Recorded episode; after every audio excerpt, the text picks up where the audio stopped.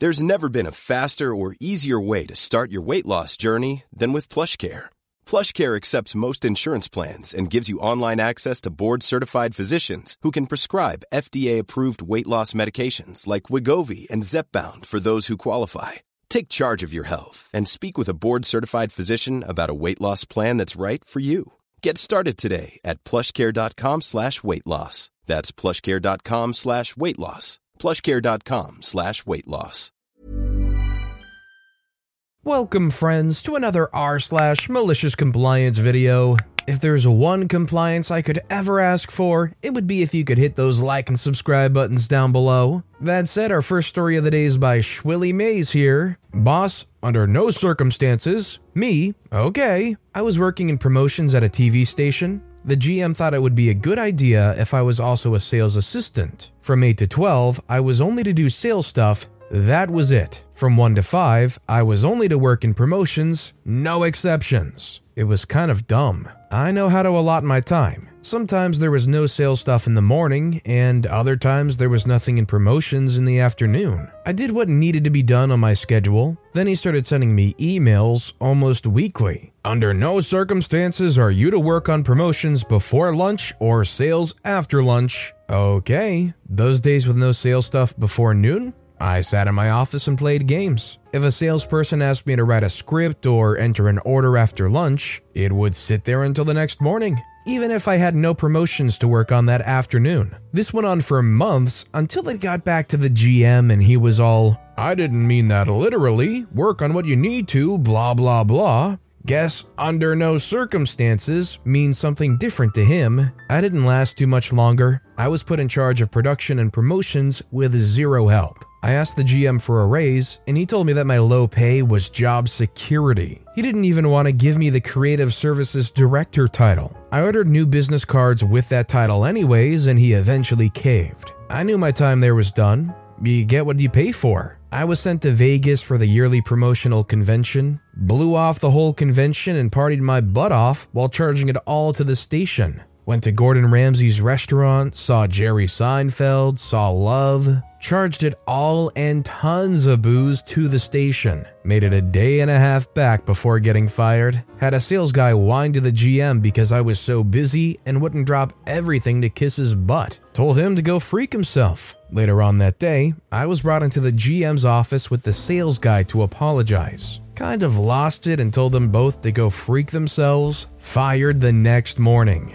Best thing that ever happened to me. I'm self employed and make more than double what I made at the station with no butt to kiss. Freak office life. I'm surprised they're still on the air. If you felt justified that you deserved a raise, went to your GM and asked for one, and they said no, your low salary is job security, do you think you'd flip out on them right then and there for saying something so disrespectful like that? Or do you think you would just take it in stride and kind of factor it into your long term plans? Let me know what you would do in the comments down below. Our next story is by Foldy Folds. Don't fix an important tool for our customer? Okay. Backstory I made the poor decision of getting a BS in mathematics and was not able to get a job upon graduation because everyone was either looking for a computer scientist or engineer. My buddy managed to hook me up with a job at a federal contractor in business management, specifically contracts. It worked out better than expected because they had many processes that could be automated and needed systems for data tracking. So I spent most of my time making tools in Excel using VBA. One of my assignments was as a liaison to our government customer, and they loved the tracker tools I made for them and the technical support I provided. We had a tool for pricing that was built in Excel and used macros. The coder was about to retire, so the pricing manager got my boss's permission to have me trained to take over as the coder. Apparently, higher up the chain, it was decided that they couldn't have a contracts person doing a pricing job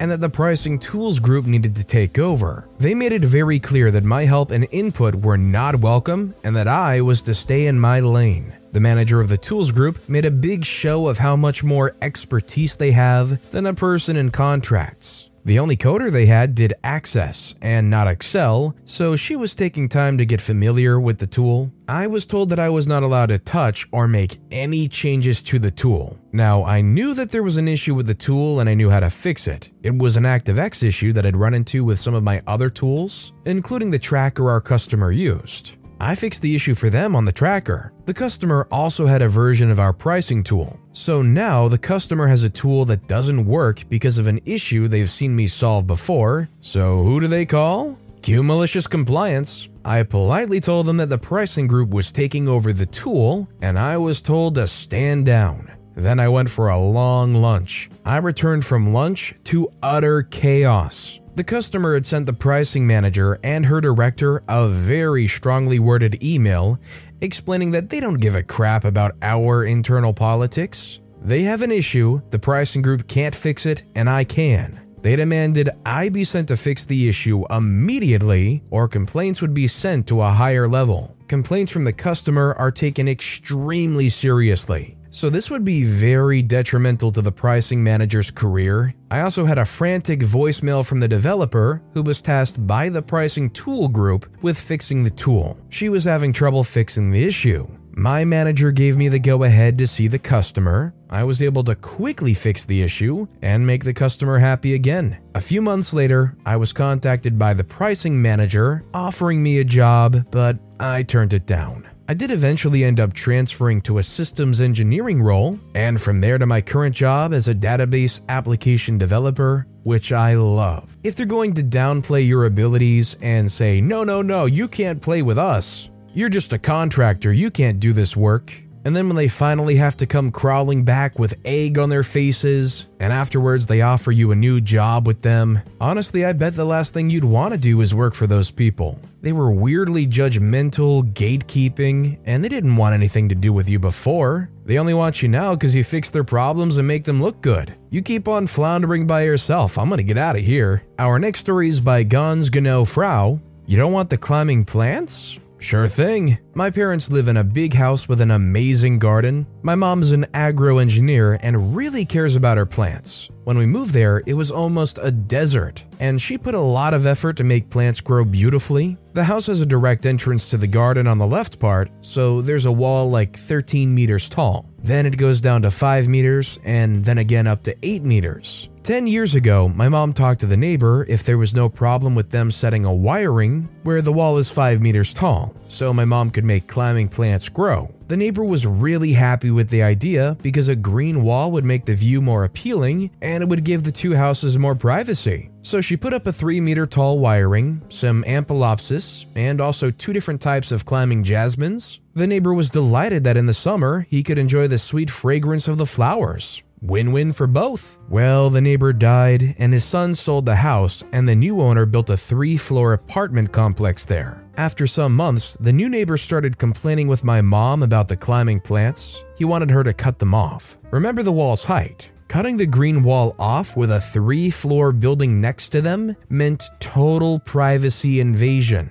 The harassment to get rid of the plants became unbearable. God protects this man because nobody wants to mess with my mom, especially when it comes to her plants. So, my mom cut all the plants off, talked to an architect, talked to the municipality to get the permission, and built a wall. He was so pissed, and when confronted my mom, she showed him the permission and told him, I cut them off like you asked for. Now you're not going to have problems with the plants anymore. Of course, she made the plants grow again, and she has her beautiful green wall again, and the neighbor now has a beautiful concrete monster in front of the windows. Then we learned that the building wasn't authorized by the municipality, so an 8 meter wall doesn't sound that bad after all. That is a very big oopsie to make. Building this big apartment complex without actually verifying that you can put that there? Imagine taking a building and constructing it into a three story apartment building without ever getting a permit for it. I'm expecting that neighbor to get some pretty big fines. Our next story is by KCJV. Ordering is fine by me. This is a summary of what happened to me a couple of days ago as I was trying to replace my phone's SIM card with a nano SIM.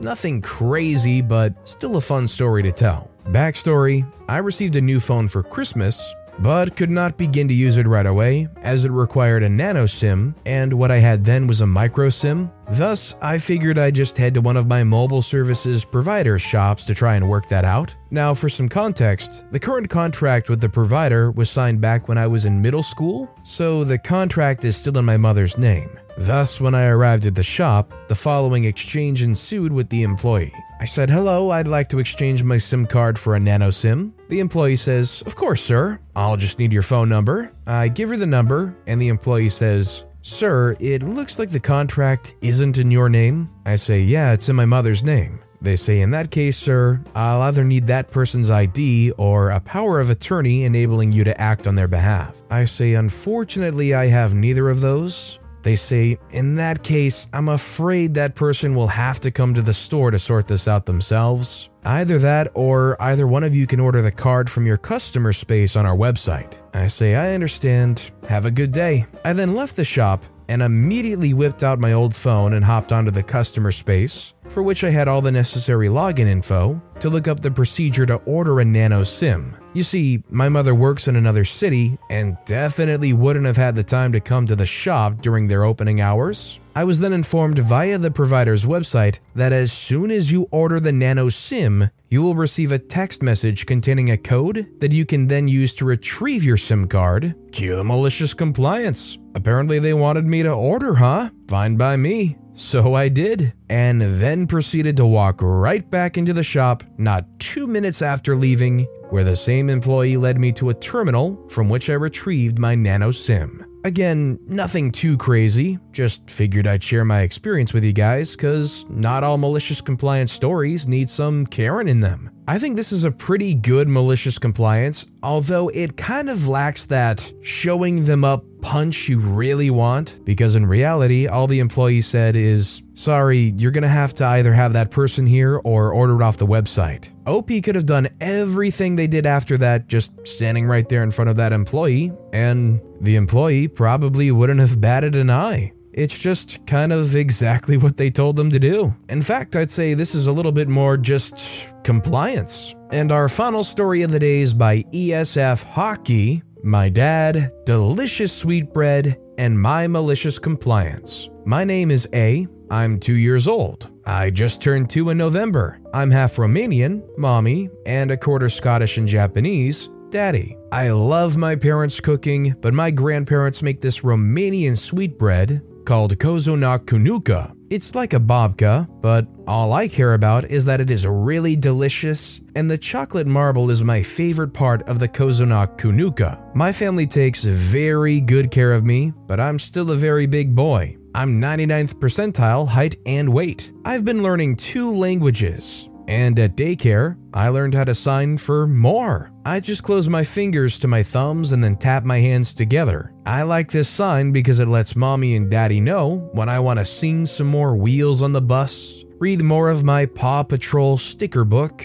or the little blue truck, or when I want some more oranges or apples. This is an important detail, but let me get to the rest of the story. Over Christmas dinner, I was fed some turkey, yuck, and some potatoes and cranberry sauce. Usually, my grandpa is really serious, but after hearing my dad say it's okay, I was able to have some cranberry sauce. I had a bunch of spoonfuls of cranberry sauce. Then dessert came, and I love Cozonac Kanuka. It is so good. I watched my mommy cut me half a slice of the sweetbread, and I started picking at the chocolate marbling. I like the white part of the bread, but today I just wanted chocolate. So I did the sign for more, but my daddy is mean. He said, No, not until you finish the rest of the bread. I looked at mommy and she told me to listen to daddy. I decided that if I simply just had to show there was nothing left on my plate, I could get more sweet bread. So I started shoving everything on the plate into my mouth. I looked like a chipmunk. Then I looked at Daddy and signed for more. Daddy put it on my plate. Then I looked at Daddy, smiled, and pulled everything that was in my mouth